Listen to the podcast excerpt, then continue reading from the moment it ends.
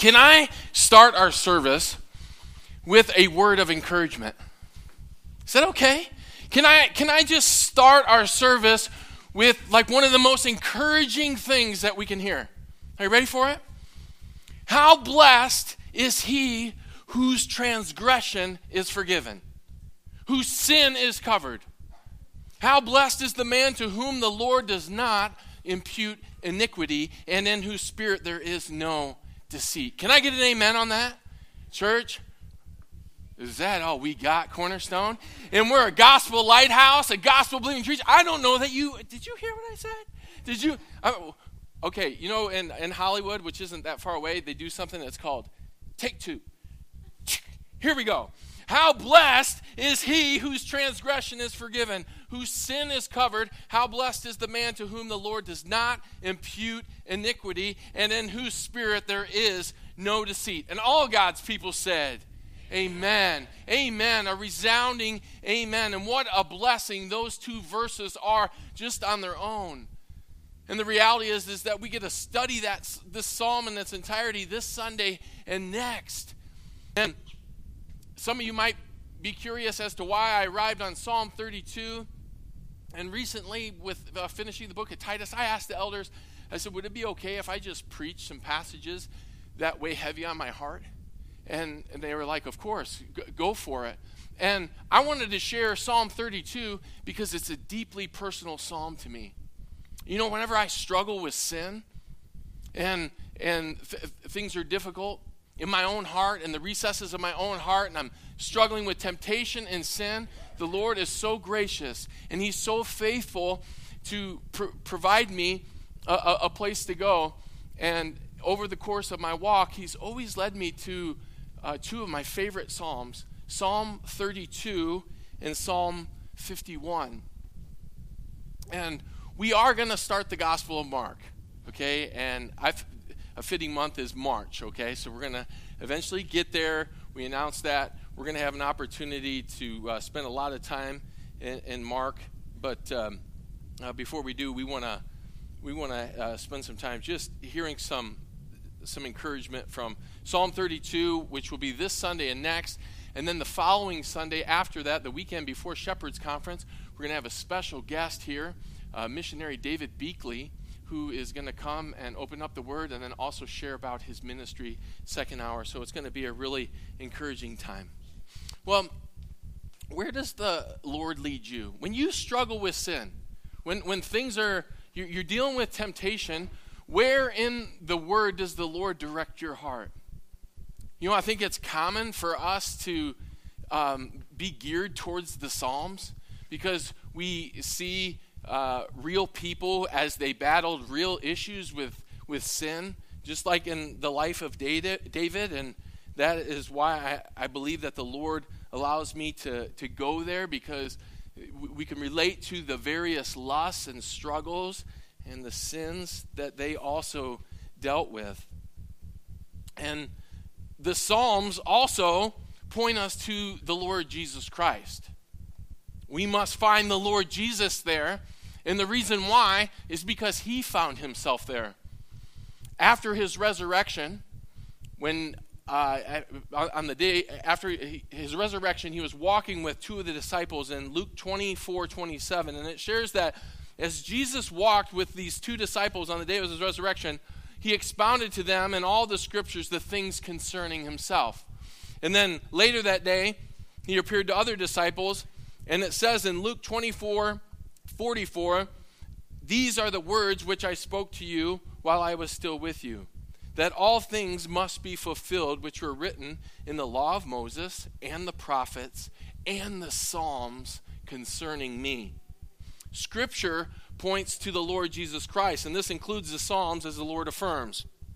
And the Psalms are a blessing not just because they point us to the Savior, but because many describe the life of the saved. They provide insights and qualities that those who have faith in Christ are to seek and to practice. And I hope today's message is a source of great encouragement and that the Lord helps us to see this. The title of the message is in the bulletin. It is Savoring the Sweetness of Forgiveness, which really reflects that which is found in Psalm 32.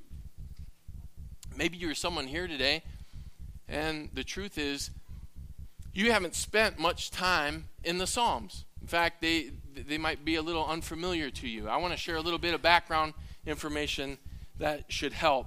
The name Psalms means songs to an accompaniment, of a stringed instrument. And it's actually taken from the Septuagint, which is the Greek translation of the Old Testament. And the word that, the word that they used was psalmoi, plural for, for psalms. In the Hebrew, it, it uses the word tehillim, and it means praise songs. And the psalms were composed over a period of about 900 years. The earliest written by Moses in Psalm 90, and then uh, the latter written by various artists, authors, not artists, uh, uh, various authors after the Babylonian captivity. And they're categorized into five books. And a good number of the Psalms, 116 to be exact, you'll notice that they contain headings at the beginning of the Psalms. And they, they serve a dual purpose. Some are either historical, and, uh, or, and some are musical, or sometimes you see a combination of the two. The historical heading provides the context for which the psalmist was writing the psalm. The, the musical heading provides what instruments that are supposed to be played with the psalm. Okay? We get that. That's pretty straightforward. And most of the psalms are associated with David because he he wrote most of them, and that's the case which uh, for the psalm that we're going to study today. Another unique aspect of the psalms are the Selah Psalms. The word Selah appears 74 times in 40 Psalms. And this, this word is meant to, uh, to be um, an interlude or a pause. It also makes for a beautiful girl's name. If you're, you know, Francis and Jennifer would testify to that, all right? It's, it's pretty, pretty cool uh, girl's name. But the Selah may have been used to inform musicians to change instruments or to call for both musicians and listeners to ponder the truth that had just been sung. And so, whenever we're doing a public reading of the Psalms and we see Selah, we can honor the, the, the psalm and honor the, the, the word by either pausing there or we can even say the word. I want you to notice, and if you haven't turned there yet, now would be a good time. Psalm 32. Notice the heading there. It says, A psalm of David, a maskil. A maskil signifies instruction. So as we look at this heading of the psalm, it could literally say a psalm of David giving instruction. And as we'll see, this psalm describes the blessings of his forgiveness as well as the pains of his conviction over his sin, as David deduces really from his own experience, instructions and exhortations for believers to read and apply. Originally, my plan was to cover this psalm in one sermon today. And the psalms really are best understood when they're p- preached as a single unit. It's like our worship songs. You know, we can go ahead and uh, sing the church's one foundation, and we would be blessed if we just sang even one stanza of that song, would we not? We would. It would be encouraging. But by singing the whole song, right, we're able to see the depth and, and the purpose behind the psalm. And so the same is true for the psalms, but for practical reasons, it's going to be good for us to just cover verses 1 through 5 today and the remaining verses next Sunday. Well, to get familiar with our passage, eh, we're going to go ahead and read the entire psalm. And starting in verse 1, this is what it has to say. In the NAS, how blessed is he whose transgression is forgiven whose sin is covered.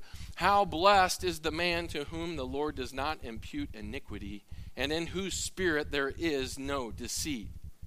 When I kept silent about my sin, my body wasted away through my groaning all day long. For day and night your hand was heavy upon me, my vitality was drained away as with the fever heat of summer. Selah. I acknowledged my sin to you, and my iniquity I did not hide. I said, I will confess my transgressions to the Lord, and you forgave the guilt of my sin. Selah. Therefore, Let everyone who is godly pray to you in a time when you may be found. Surely in a flood of great waters they will not reach him. You are my hiding place. You preserve me from trouble. You surround me with songs of deliverance. Selah. I will instruct you and teach you in the way which you should go. I will counsel you with my eye upon you. Do not be as the horse or as the mule, which have no understanding, whose trappings include bit and bridle to hold them in check. Otherwise, they will not come near to you. Many are the sorrows of the wicked, but he who trusts in the Lord, loving kindness, loving kindness shall surround him. Be glad in the Lord and rejoice, you righteous ones, and shout for joy, all you who are upright in heart. Well, as the outline in your bulletin indicates, Psalms 32, verses 1 through 5, provide three insights on repentance and confession so that you savor the sweetness of forgiveness. And repentance and confession lay the foundation for forgiveness. And we're going to see that in our sermon and, and, develop that a little bit later. And David provides three insights that should encourage our hearts and help us to enjoy the sweet and savory fruit that flows out of forgiveness. They are as follows in your outline. Insight number one be captivated by the blessings of repentance and confession. We're going to look at that in verses 1 and 2. Insight number two don't suffer in silence when you sin. We'll cover that in verses 3 and 4. Insight number three confess your sins for forgiveness. And that's going to really be reflected in verse 5. Each of these insights that David provides, again, encourages us in a unique way. And let's start with insight number one be captivated by the blessing of repentance and confession. All of us are pretty familiar, I think, in, our church, especially the Biblical Literacy's High. So I think most are familiar with the story of David. Yet it is possible that there could be someone here today that doesn't really know the story that involved his sin.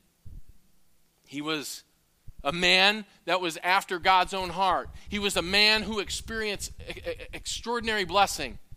He offers us great and, and keen insights that are even recorded in the Psalms about the Lord. Yet, in his life, he committed some grievous sins. He lusted after his neighbor's wife.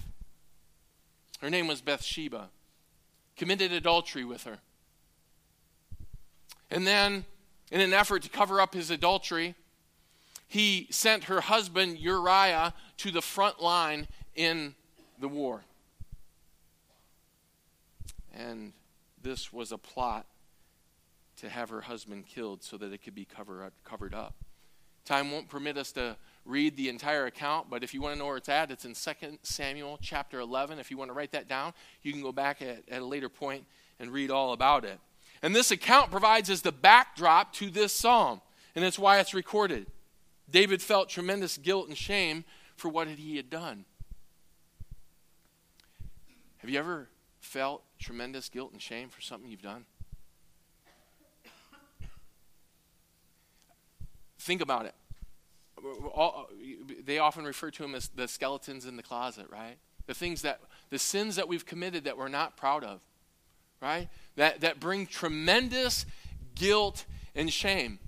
And for some in the room, it might be the case that some of the, the, the more heinous or crazy things that you did were even before Christ. But David was a man of faith when he fell into his sins. And his skeletons in the closet were adultery and murder, grievous sins that weighed very heavy on his heart. Yet the kindness of God led David to repent of his sins and to confess them. And this sets up an amazing contrast in these opening verses for us to see. The result is something that anyone who has ever been forgiven by God knows well, and we can relate to David, who was forgiven. And he's captivated when writing these opening two verses of Psalm 32. How blessed is he whose transgression is forgiven. And he's speaking in the third person to himself.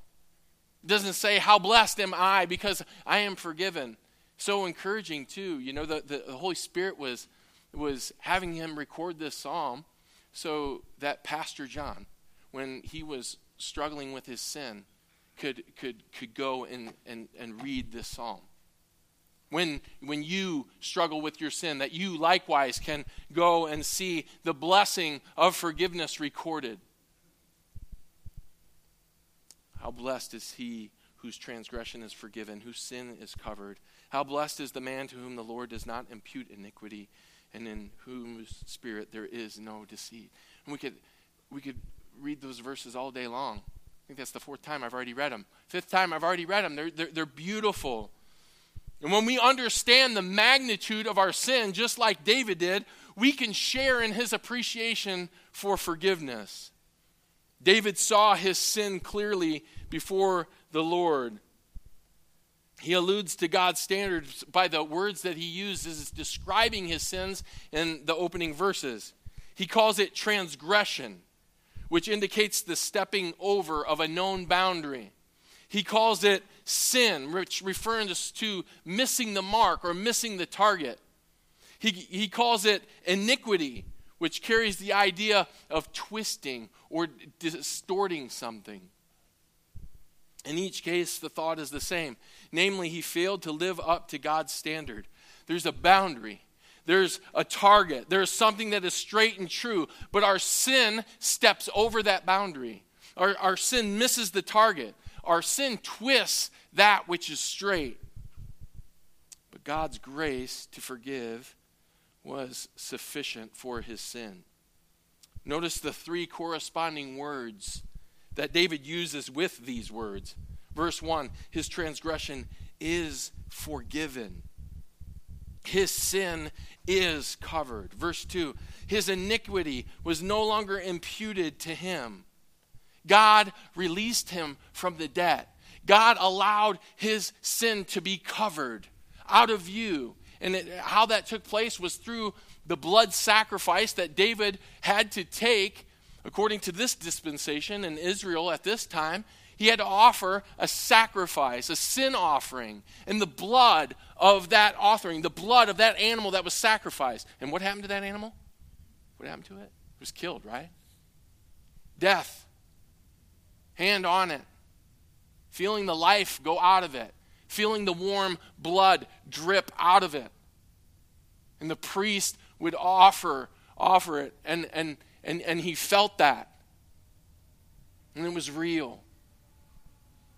And this is what captivated him. We don't see all that in the backdrop, but that's exactly what takes place is, is the life went out of it.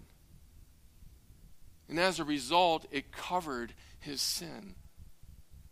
It allowed the imputed righteousness to, uh, the imputed righteousness of faith to blot out the handwriting of sin's indictment against David. And as a result, David responds by expressing how blessed he is, how blessed I am. And the same is true for us. By faith, our Heavenly Father also does the same for us who have trusted completely in the sacrifice of Christ. The, for those of us who have been led to the cross, and we put our hands on the cross and we've come and, and the sacrifice as God's Son lay on that cross. And our hand by faith comes to Him. And it's deeply personal, is it not?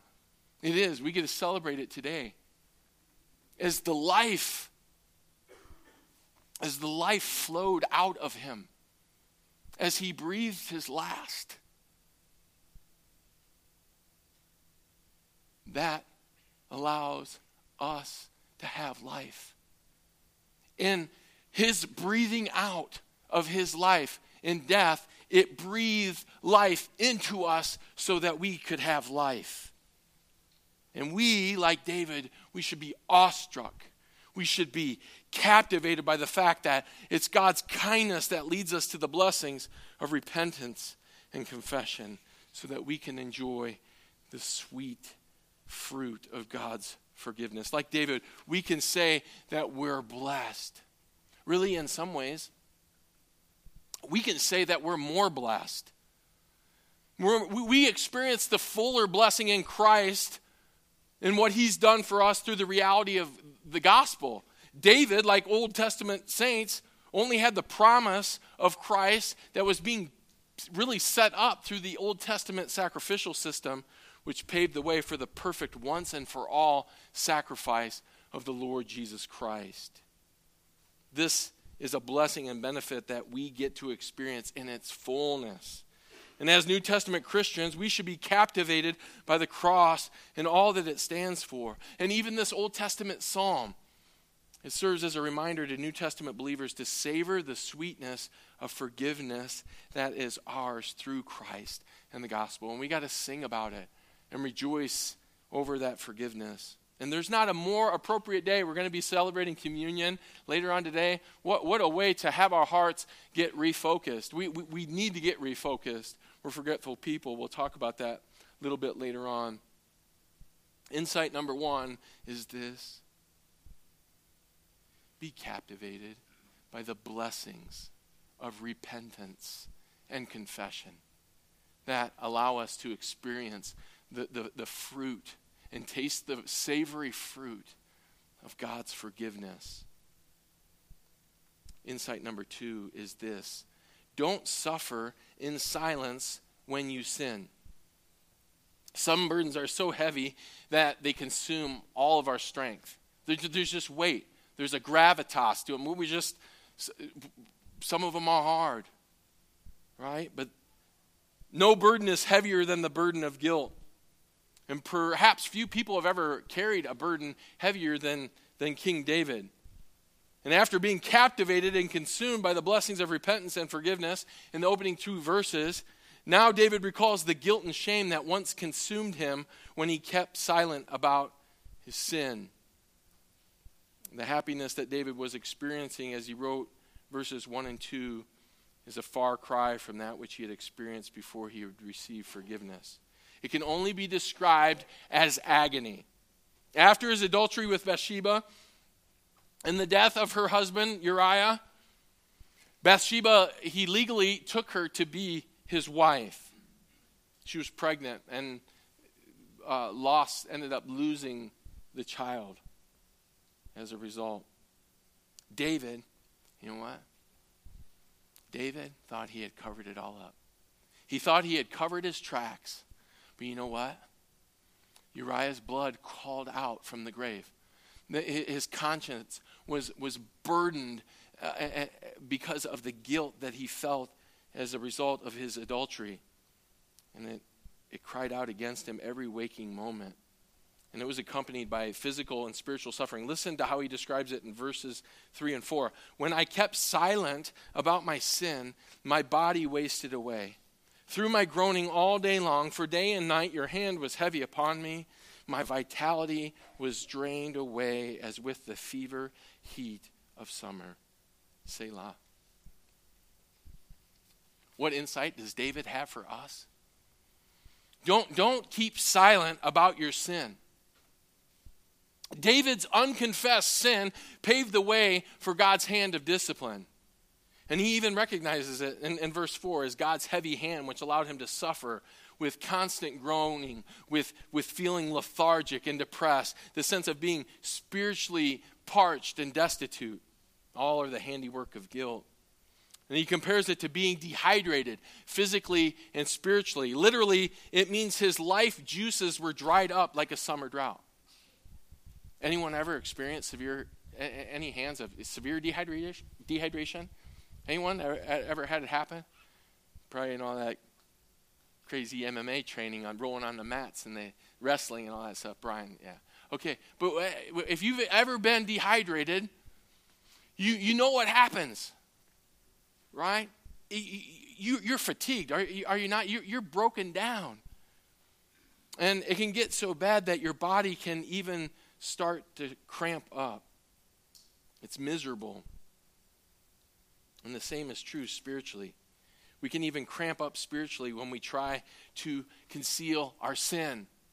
We are not designed to harbor unconfessed sin. Spiritually, as believers, we are not designed to harbor sin. We're not.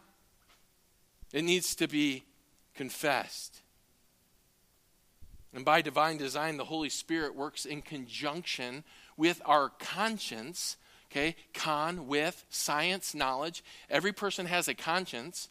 But what unbelievers don't have, and they can actually dull their conscience, and we can as believers, they don't have the Holy Spirit that's re- residing within that convicts, that allows us to feel the weight and the gravity of that sin that's weighing heavy on our hearts and is convicting us so that we'll repent of it, confess it, and seek forgiveness. And there are a number of reasons why we may choose to suffer in silence. And in your notes, I provided some for consideration. This is by no means an exhaustive list, but here are 10 reasons that I believe are very common. You might have more to add. I probably should have left some blanks so you can write them in for the, the ones. But here, uh, common reasons believers choose to suffer in silence. Number one, our pride. The, the old man is resistant. The old man that was with the end, the old John Crick, uh, the old Victoria Crick, the old Jeff Ton, every single one of us, that old person is resistant to the work of the Holy Spirit. And 1 Peter 5 5 says, God is opposed to the proud, but gives grace to the humble. We are to clothe ourselves with humility. And humility will allow us not to remain in silence about our sin. We'll, we'll be willing to put that, that ugly foot forward. You know, you got the good foot, right? You got the, the manicured foot. Talked about this before. You got the, the your toenails are cut, your, your feet are clean. You got, you know, not the stinky foot. Okay, everything looked good. You're, you, and maybe you've gone to the beach, you've had a summertime, and you're just like, oh man, I need to trim my toenails before we, we, go. My feet, my feet don't look good. Well, and then w- when that's the case, right, we, we don't want to put that foot forward. Humility will have us put that foot forward. Another reason that we may choose to suffer in silence is number two, the fear of man. We're concerned about what others might think about us. Like, but, but what, how will they, how are they going to view my sin? Wow. Great, Pastor John. You're a pastor too?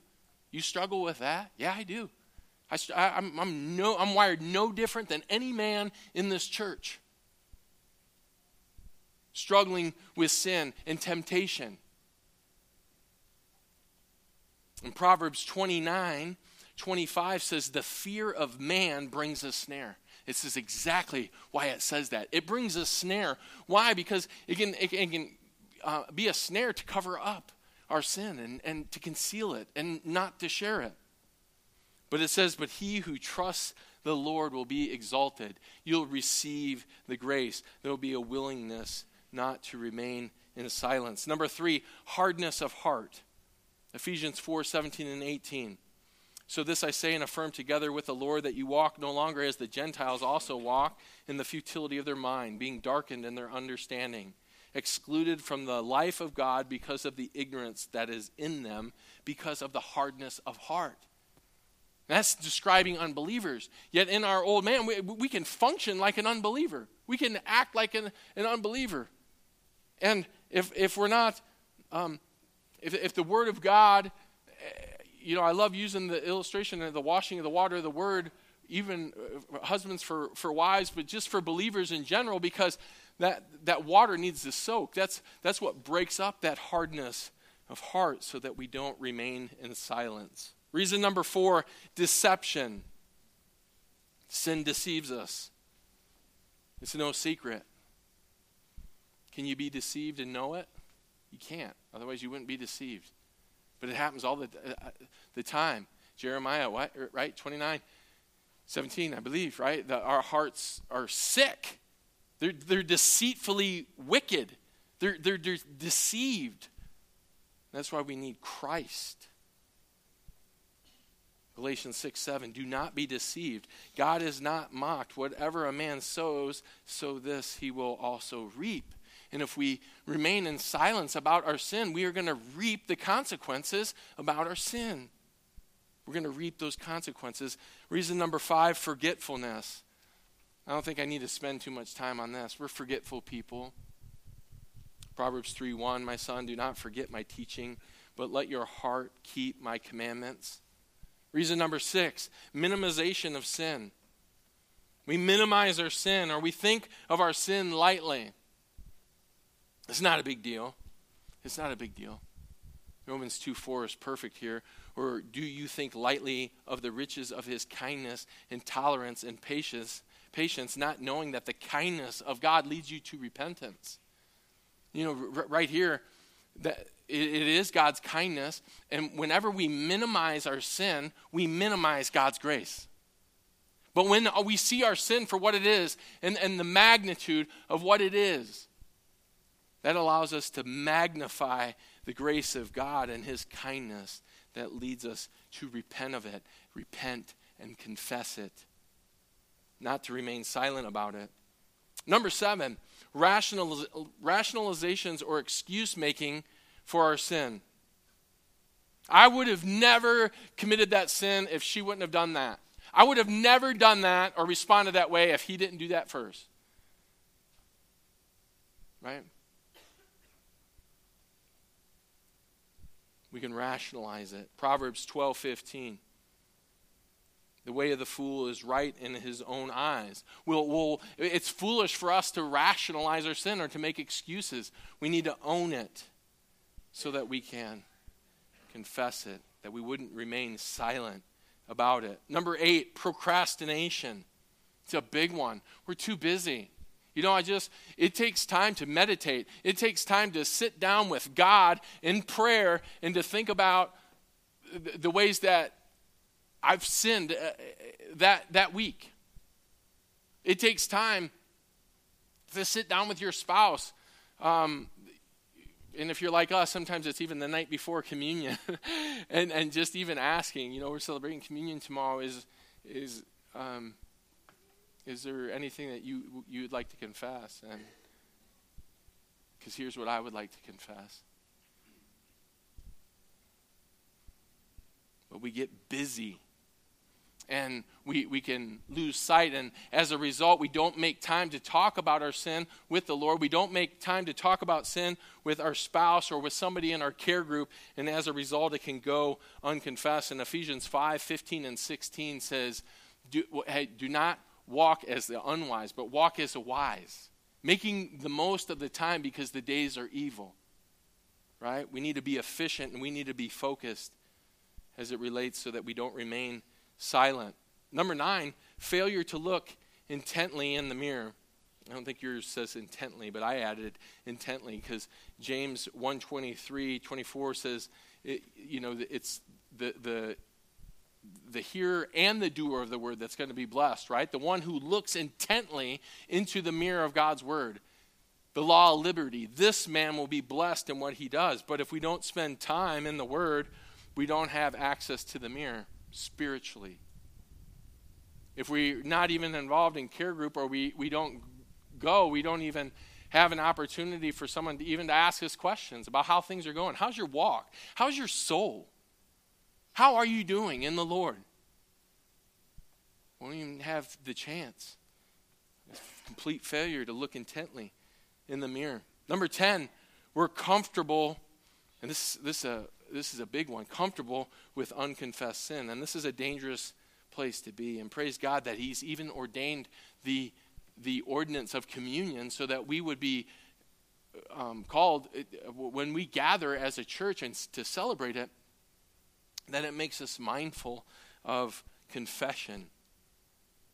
Proverbs 15 19 says, The way of the lazy is a hedge of thorns, okay? The way of the, the person who's comfortable, who's complacent, it's a hedge of thorns. It's going to set up roadblocks. Why? Because you're not even going to talk about it. You're not even going to spend spend time. But what's it say? I love the, the the the last part of this verse. But the path of the upright is a highway, right? Following the Lord, it's wide open. Right? We're going to go to him. There's not going to be impediments. Love that verse. Well, King David, we can be sure, was influenced by some of these. And the Lord even sent the prophet Nathan to rebuke him and help David to see his blind spots and his deception. And God does the same for us by providing believers for us. He, he provides us Nathans in our care group. He does. He provides us with, with people who can help us to see, uh, see our sins. And this is one of the ministry components of care group. And we need to take advantage of the opportunity that it provides to confess our sin and struggles. Don't suffer in silence when the Lord provides a wide open highway of, of, of having a band of brothers and a band of sisters for you to connect with who are in place that you can call upon your fellow troops in care group to pray for you and to share your sins and temptation. They're there. That's why we're here for each other. We, we want to battle for each other. We're all in the same battlefield. And if you're not faithfully committed to a care group, then it, then, and again, this isn't to lay a guilt trip on anyone who's not in a care group, but you're, you're missing out on a provision of the Lord. You're missing out on a grace gift from the Lord Jesus Christ for your life to help provide accountability and to help you grow in the greatest possible way. You are. You are. And so I, I just I just pray, and when we pray often for those that aren't in care groups, you need to be in one. You need to connect. You need the accountability.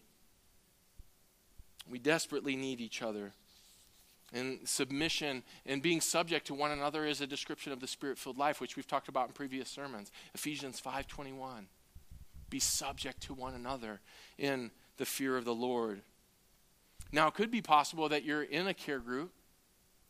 Okay, you're already in a care group, but yet in the environment in which you're in, Maybe, maybe you still find it wanting. Maybe it's, it's lacking a little bit. Maybe you wish that there was somebody was asking you more pointed questions, or you, you wish that um, you spent more time confessing sin and talking about struggles. Let me offer some encouragement. Cultivate transparency in your care group. Create the spiritual environment that your heart needs. Start it. It's not all up to the care group leader. It, it isn't. It's, it's, it's peer discipleship. We're there together, and, and you know, I would encourage you to talk to if there is a, a need there, or maybe it's a, a, tendency that you've noticed that, that hard questions aren't being asked, that you would just have a chance to talk to your care group leader and just say, hey, I think it would be really good if we partner up at the end and at least have an opportunity just to, to ask each other, you know, some of the hard questions. You can lead by example and ask the hard questions and cut to the chase. Now, you're thinking, oh, hard questions? What do those look like? Want me to provide some examples? I love our Seal Beach care group. I do. Jonathan and his leadership, it's just, I, I love the guys in, in, in our group and um, their prayers for me. And I know that um, we've, we've been blessed by praying for each other. But we partner up at the end of our time and we take 20 or 30 minutes Sometimes it goes longer, sometimes it's shorter. Big John Lee is always beating us out to the snacks. No, I'm just kidding. Uh, it, snack time always follows right after that. But sometimes we take um, a lesson or, or question straight from the lesson of First John, and sometimes it has nothing to do. And so I want to provide you with uh, qu- questions or give you some examples. What was the greatest temptation in sin that you faced since the last time our care group met? What was the greatest temptation and sin that you faced since the last time our care group met? Or sometimes it flows straight out of the lesson. Tonight in our lesson, we talked about um, you know walking in light versus walking in darkness. In what ways have you walked in darkness since the last time we met? I want to pray for you. And, and you, you, again, you can partner up. You don't have to do this in a group setting, right? You can cultivate that transparency. In what area of your walk do you feel most vulnerable or tempted? Oh, these are, these are probing questions. And do you see how they just cut to the chase? But this is discipleship. This is the, the, the reality of what taking place and how we, we have blessings and how we can build multiple uh, walls of protection. The Lord uses it to protect us, to protect our hearts. And I am confident that if King David were here himself, that he would be blessed to be part of a cornerstone care group and that he would applaud any ministry that takes the, the time to ask the questions that encourage people not to suffer in silence about their sin. And I don't know what that looked like in David's life, but, but you know, he was a leader, king of Israel. It can be lonely at the top sometimes, maybe even his own pride didn't want to confess sin because of what people were going to think of him? How can we be more effective in this area? Well, Psalm 32, 1 through 5 provides three insights on repentance and confession so that you enjoy the sweet fruit of forgiveness. Insight number one be captivated by the blessings of repentance and confession. Insight number two don't suffer in silence when you sin. Insight number three confess your sins for forgiveness. How did David move from the burden of guilt to the freedom of forgiveness?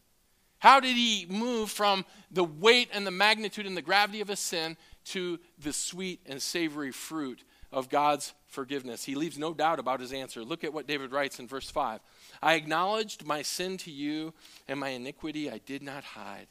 I said, I will confess my transgressions to the Lord, and you forgave the guilt of my sin. Selah. I want you to notice all the action verbs that are in verse 5. I acknowledged. I did not hide. I confessed. And the direct object to each of these verbs are the same three words for sin that David used in verses 1 and 2. I, I acknowledge my sin. I acknowledge missing the mark. I no longer hid from when I twisted or distorted the truth. I didn't hide from my iniquity anymore. I confess that I stepped over a known boundary. And here David is taking responsibility for his sin. And for those of you who are going to be joining us for second hour, we're actually going to uh, get real practical now as we talk about how do people change, okay, in, in, in discipleship, in in discipleship counseling, how do people change? And this is a critical component to change. We must take responsibility for our sin. And this is what true confession is. We acknowledge our sin, we don't hide it or conceal it, and we confess it just as God would see it. What does it mean to confess our sin? Here's what one commentator shared it means to agree with God about them. Before David came to the point of confession, he and God were on opposite sides of the fence. God was condemning his sin, and he was defending himself by rationalizing and excusing his sin. When he finally came to the point of confession, David stopped fighting against God. He, as it were, walked over to God's side of the fence and stood with God and joined him in condemning his own sin. And what did God do? How did God respond? So beautiful. One more action verb in verse 5 you, God, forgave the guilt of my sin. David moved from the burden of guilt to the blessing of forgiveness through his confession. And you know what? I, I, know there are plenty of the people in the room that can join me, whether it's been with your spouse or been with somebody where there's just been a major breakdown in the relationship, maybe even with a family member. I mean, you had an absolute blowout, you know, gloves thrown off argument, and it got ugly right? And you really, really, really bad, and you felt the weight of that, right? And it weighed so heavy on your heart, and yet you go to God, you acknowledge your sin to Him, and then because you've transgressed against this person, we're going to talk about this in just a moment, but you went to them and you asked forgiveness, and it was lifted, right? Just the relief, the, the, the sense of relief that it provides.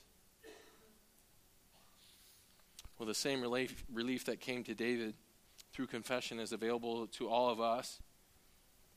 The Apostle John declares that if we confess our sin, right? 1 John 1 9, most of our care groups are already beyond this.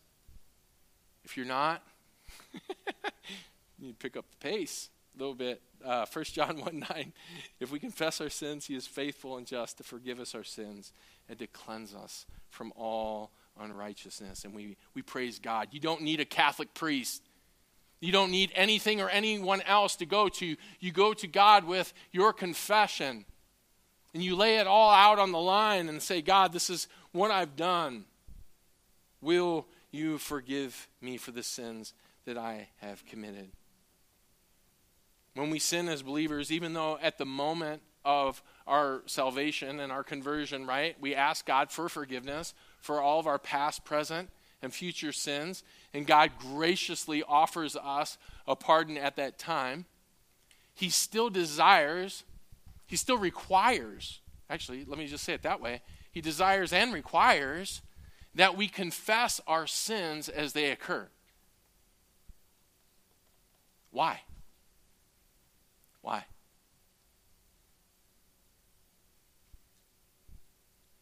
It's so that the unity and the fellowship through the testimony of the church can be maintained.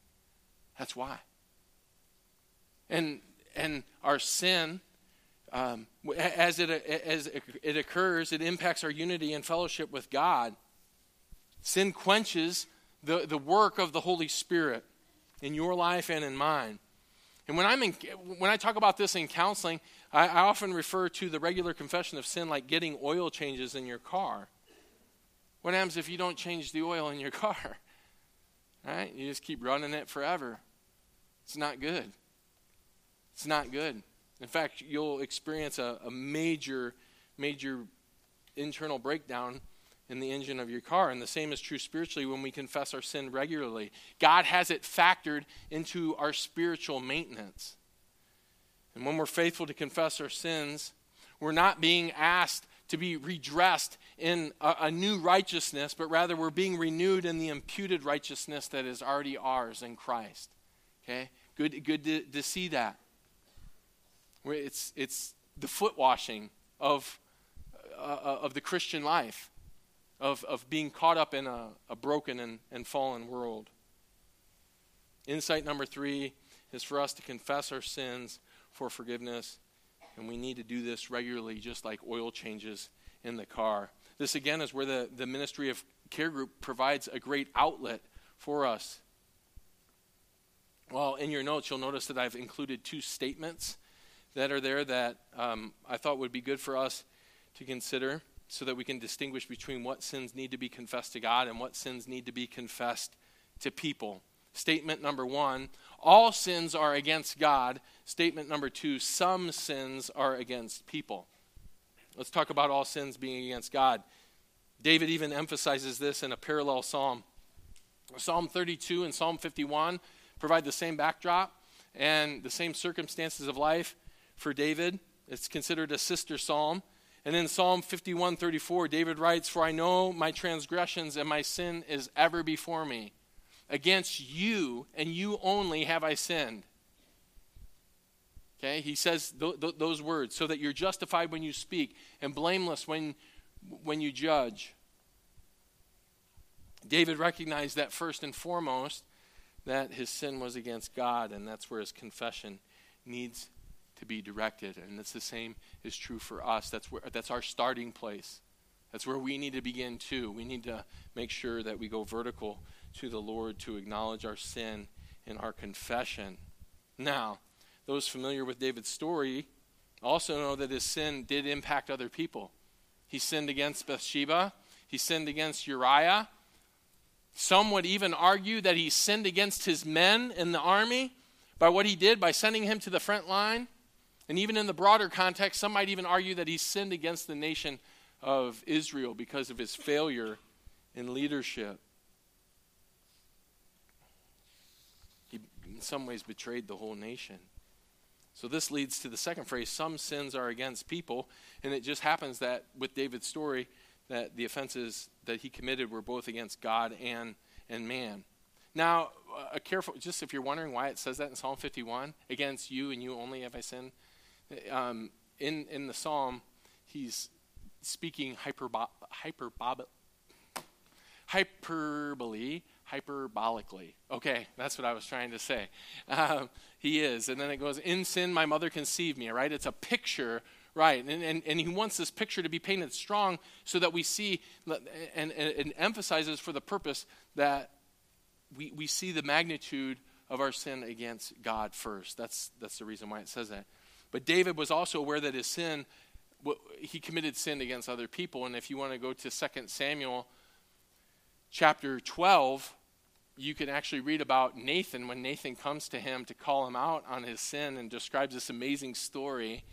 And David's like, That man deserves to die. And, and Nathan's like, uh, Yeah, he does. Um, that man's you. Yeah. David's like, Wow. He realized then that he had sinned against the Lord and that he had sinned against other people when he saw the reality of his sin. So when we sin against another person, we need to repent and confess that sin to maintain unity and fellowship with those we have offended. And we get instructions on how to do this in Matthew 18. Uh, it provides us with instruction for the offended brother or sister on how they can approach the sinning person. Now, in your bulletin, there, I put a unity flow chart in there. And I was so thankful. I looked at the bulletin and, and the notes before I came up. And there's supposed to be arrows in between uh, these things right after the parentheses. And instead, it looks like, I don't know, it did something to the font. It looks like a letter A. Okay? So you just have to take your pen if you have one, or just imagine an area, an area, an arrow where uh, over that thing, that symbol that looks like the letter A. But this is good for us to see because I wanted to help you guys see where confession fits into the big picture. Okay? So it starts with repentance. There's a, a godly sorrow in our hearts because of sin that we've committed. And then this leads to confession, the offender taking responsibility for their offense. And sometimes we know that we've sinned, and we take the responsibility right away and we take it up. But sometimes we're blind to it because our sin's deceptive. And so it's going to involve the offended party to come and to, to point out our sin to us. Confession means we take responsibility, and then this opens up the door for forgiveness. The offended party releases the offender from the debt. Okay? Good picture of that later on in Matthew 18, and covered that passage when we preached on forgiveness before. There, there's a debt that was owed as a result of our sin, and we get released from that debt. And this leads to reconciliation. Unity and fellowship is restored. And next Sunday, we're going to look at the remaining verses that reveal David's counsel on confession that offer even more practical guidance for us today, um, or next week. Um, so, there we are. And I'm on time. I can't believe it. It's, it's happening. Our, our passage today provided three insights on repentance and confession so that you enjoy the sweet fruit of forgiveness. Insight number one be awestruck by the blessings of repentance and confession. Insight number two don't suffer in silence when you sin. Insight number three confess your sins for forgiveness. And I want to close with this story, really powerful. It's about uh, Mary Todd, uh, who was married to Abraham Lincoln. And this is what it says near the end of Irving Stone's powerful novel, Love is Eternal, about Mary Todd and Abraham Lincoln. There's a moving conversation between Mrs. Lincoln and the president's bodyguard, Parker, who had been summoned to Mrs. Lincoln's room after Lincoln was shot. Why were you not at the door to keep the assassin out? She demanded. With head bowed, Parker replied, I have bitterly repented. But I did not believe that anyone would try to kill so good a man in such a public place. The belief made me careless. I was attracted by the play and did not see the assassin enter the box. You should have seen him. You had no business to be careless. With this, Mrs. Lincoln fell back on her pillow, covered her face with her hands, filled with deep emotion. She then said, Go now. It's not you I can't forgive, it's the assassin. Lincoln's son, Tad, who had spent that miserable night beneath his father's desk in the executive office, responded with his drawl to his mother If Pa had lived, he would have forgiven the man who shot him. Pa forgave everybody. The comment is reminiscent of another who, having given his all to reveal love, one who was rejected by his own and killed by those who should have protected him. Yet in the agonies of death, he prayed, Father, forgive them, for they know not what they do. May the testimony of our lives always be marked by savoring the sweetness of forgiveness that is ours in Christ. And may we always be captivated by his example, as well as the insights that we've gleaned today from Psalm 32. Please pray with me. Heavenly Father, we bow our heads right now, and as we prepare our hearts even for communion second hour, we rejoice in you because you've provided this psalm, a psalm for the ages, a, a psalm that, a psalm for sinners. I just want to thank you personally, Father, in the presence of others, just for the grace gift that it's been to me and how you've used it to minister to my own heart. And I pray that as we proclaimed it, as we preached it today, as we studied it, that it encouraged every heart here. That you would allow those of us who have trusted completely in Christ to have our hearts prepared for communion, that we would see the magnitude of your forgiveness. We thank you for the gift of confession. We thank you for your kindness that has indeed led our hearts to repentance. Father, we just, like David, we're awestruck and we want to be captivated by that reality. I thank you for being at a church that holds the gospel high and has a high view of Christ as a result, Father we celebrate him and what he's done. And we ask, Father, that if there's someone here today that doesn't know you, that today could be the day of salvation, that they would fall on their face and seek you for forgiveness, that you would grant them a heart of repentance and faith, and that you would lead them to even confess their sins this day, and that they would turn from a life of living without you, and that they would turn and trust in Christ and walk with Him from this day forward. Lord, thank you for this time. We ask that you'll bless our celebration of communion and our, our study on how people change.